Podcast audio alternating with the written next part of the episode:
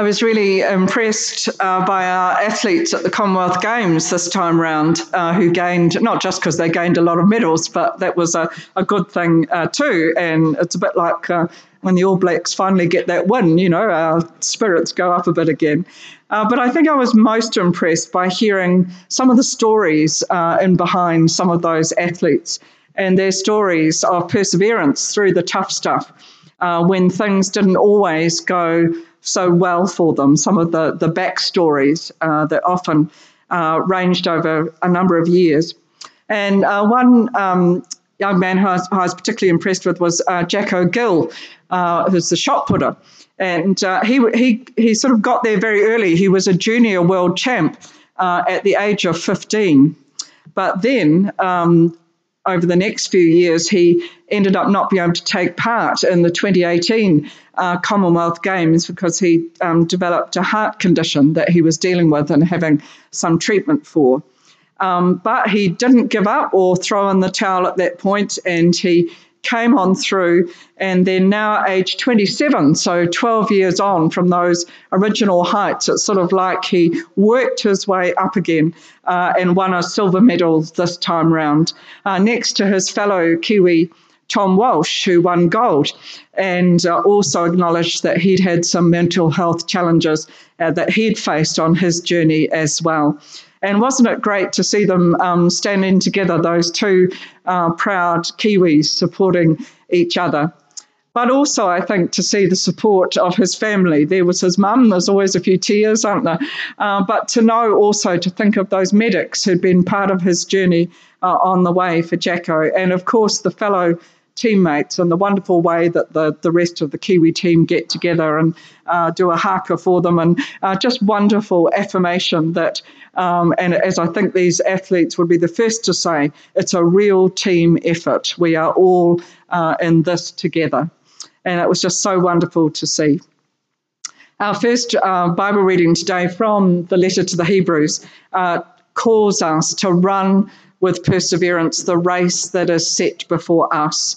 And of course, that image is taken straight from the ancient uh, Olympic Games and Corinthic Games. There were quite a few of those uh, early games at that time, the forerunner of our own Olympic and Commonwealth Games. And I remember uh, going to see the Olympic uh, Stadium in Athens, the original one, um, and just to think about uh, that. And, and this image came to my mind of running the race. I must admit, it was a very hot day when we were there, so we were more sort of um, gently. Um, staggering along the track. There wasn't too much running.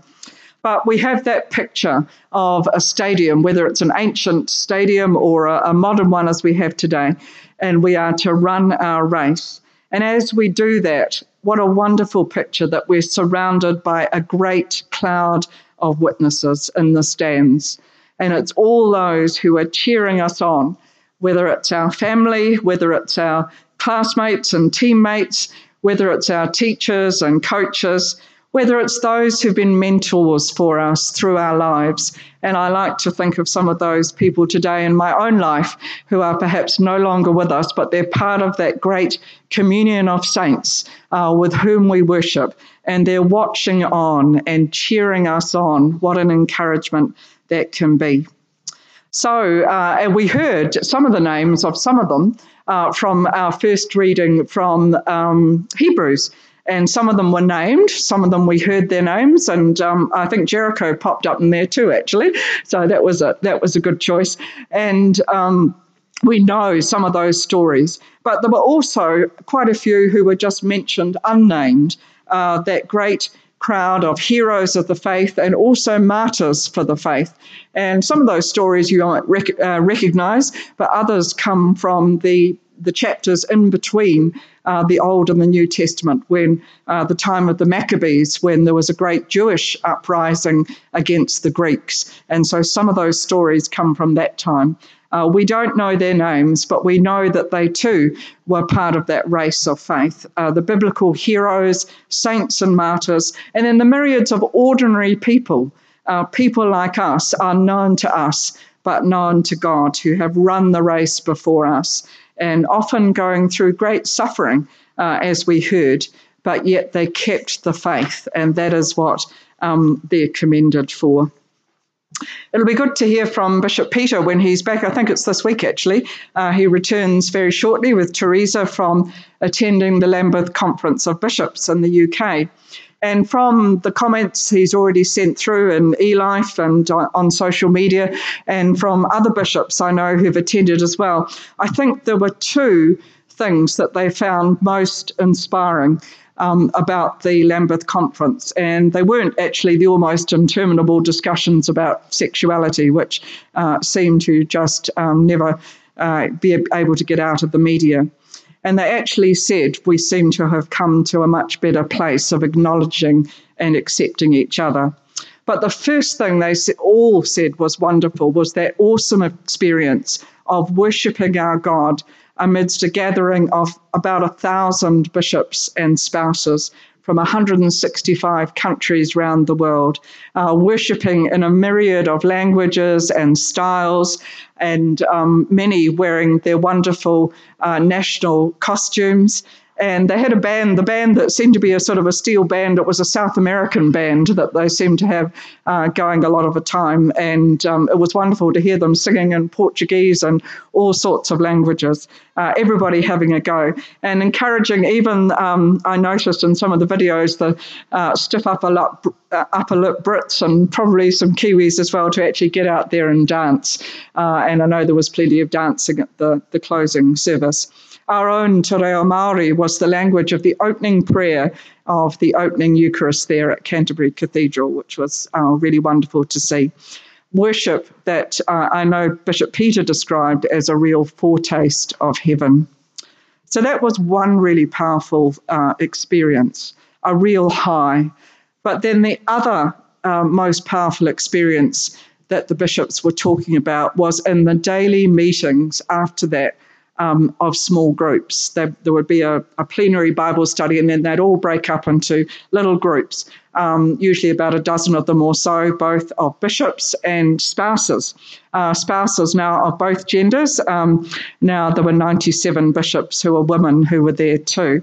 And those meetings for Bible study together, uh, looking at you know, they obviously had their questions to look at, but they said so often um, those discussions morphed off into the sharing of personal stories and praying for each other. And that was where um, many Westerners says we were just stunned into silence by the sharing of the stories uh, by so many bishops. They talked about, I think there were about 70 bishops from South Sudan, um, an amazing number who were um, able to come. But they talked uh, quite freely, and you know, this takes time and time to open up to one another, but about the suffering and persecution they'd experienced. Their experiences of needing to flee for one's life uh, and to become a refugee in another country. Uh, so many from Sudan had ended up in Uganda or Rwanda or other other places.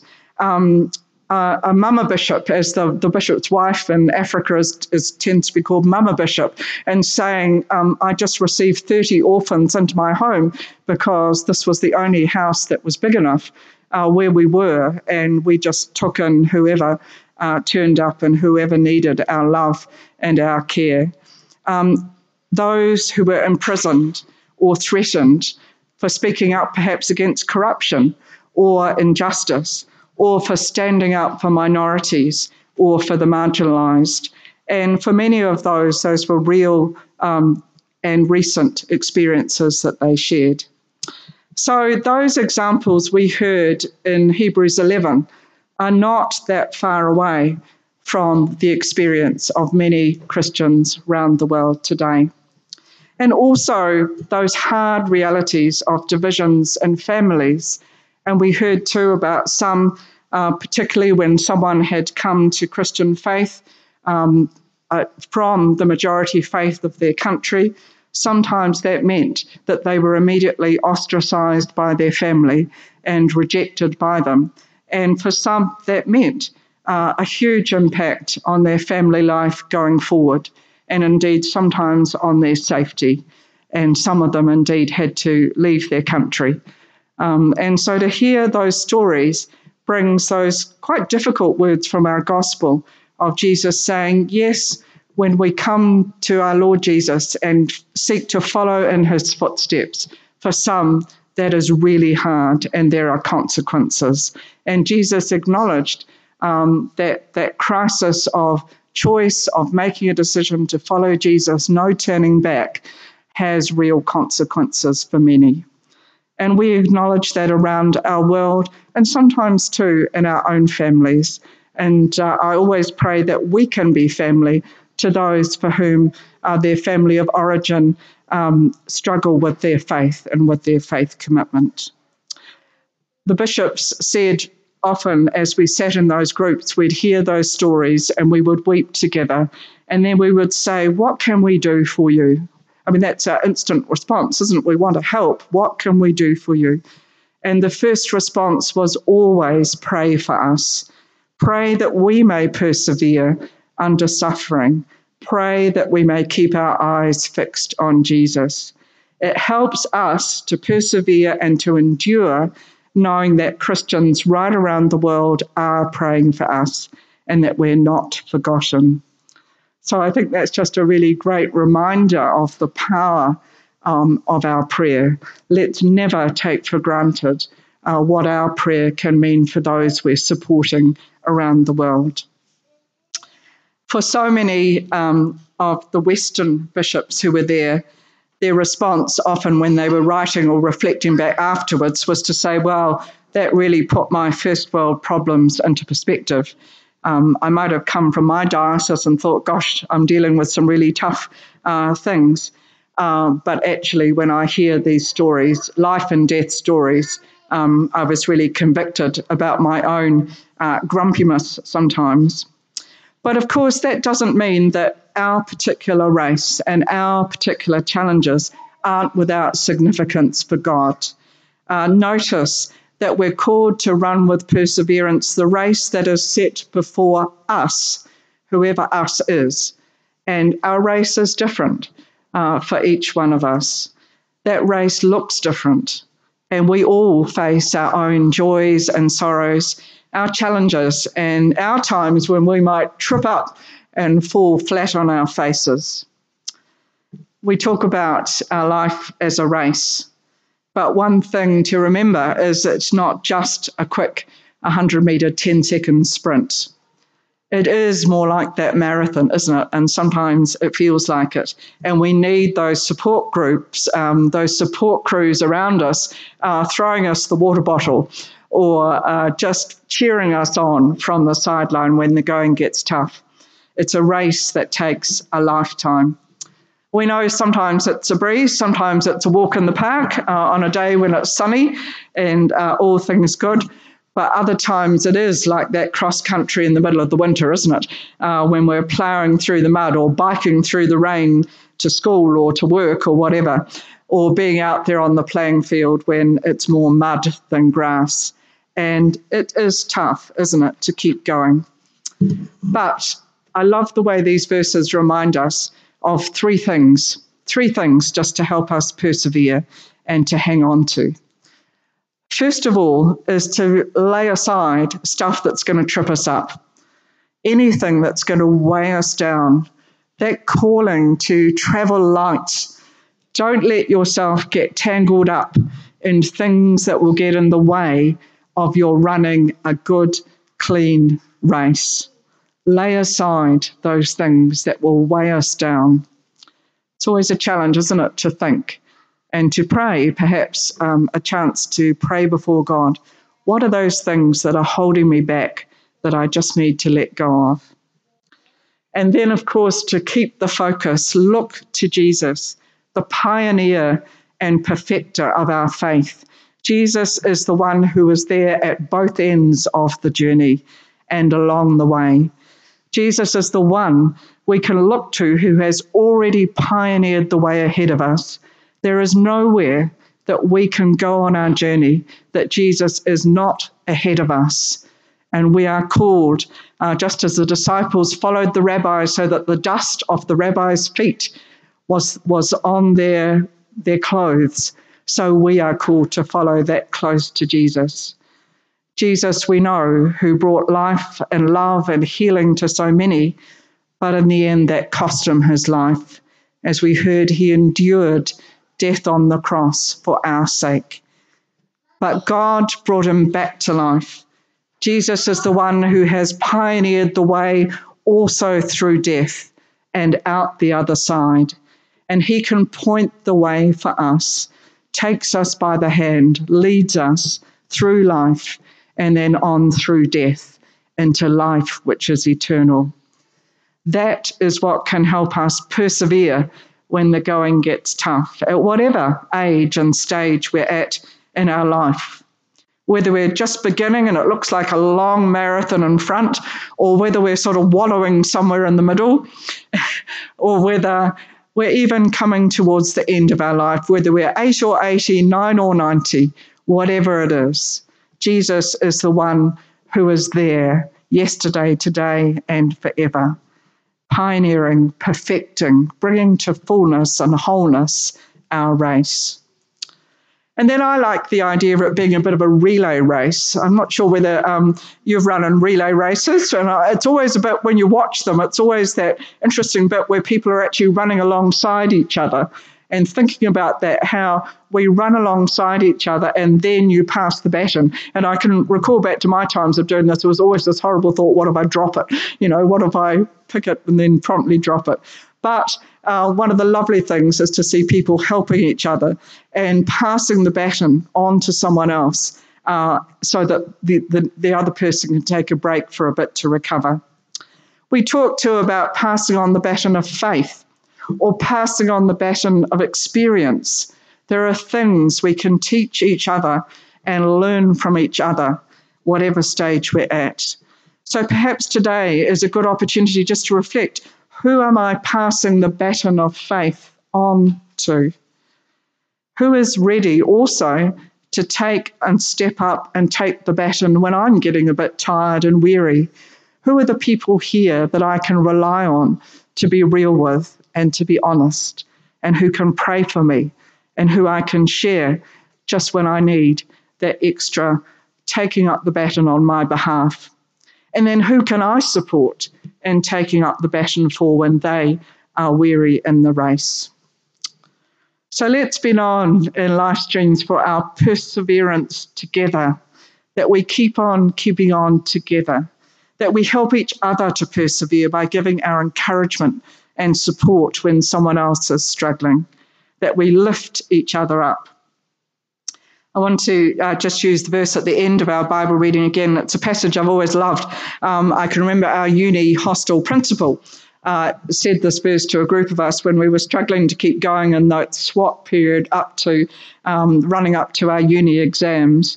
And um, I can always recall her saying this and perhaps it's good for us at the end of a long, hard winter. Lift your drooping hands, strengthen your wobbly knees, make straight paths for your feet, so that what is lame may not be put out of joint, but may be healed. Notice that we are called to do the lifting and strengthening and making straight paths. It is in order that we be healed, and it's through the love and power and strength of Jesus that we find that true healing and wholeness. So let us run with patience and perseverance the race that is set before us, whatever race it may be, looking to Jesus, the pioneer and perfecter of our faith. Amen. So we turn to prayer, and Becky's going to lead us in our prayers. Thanks, Becky.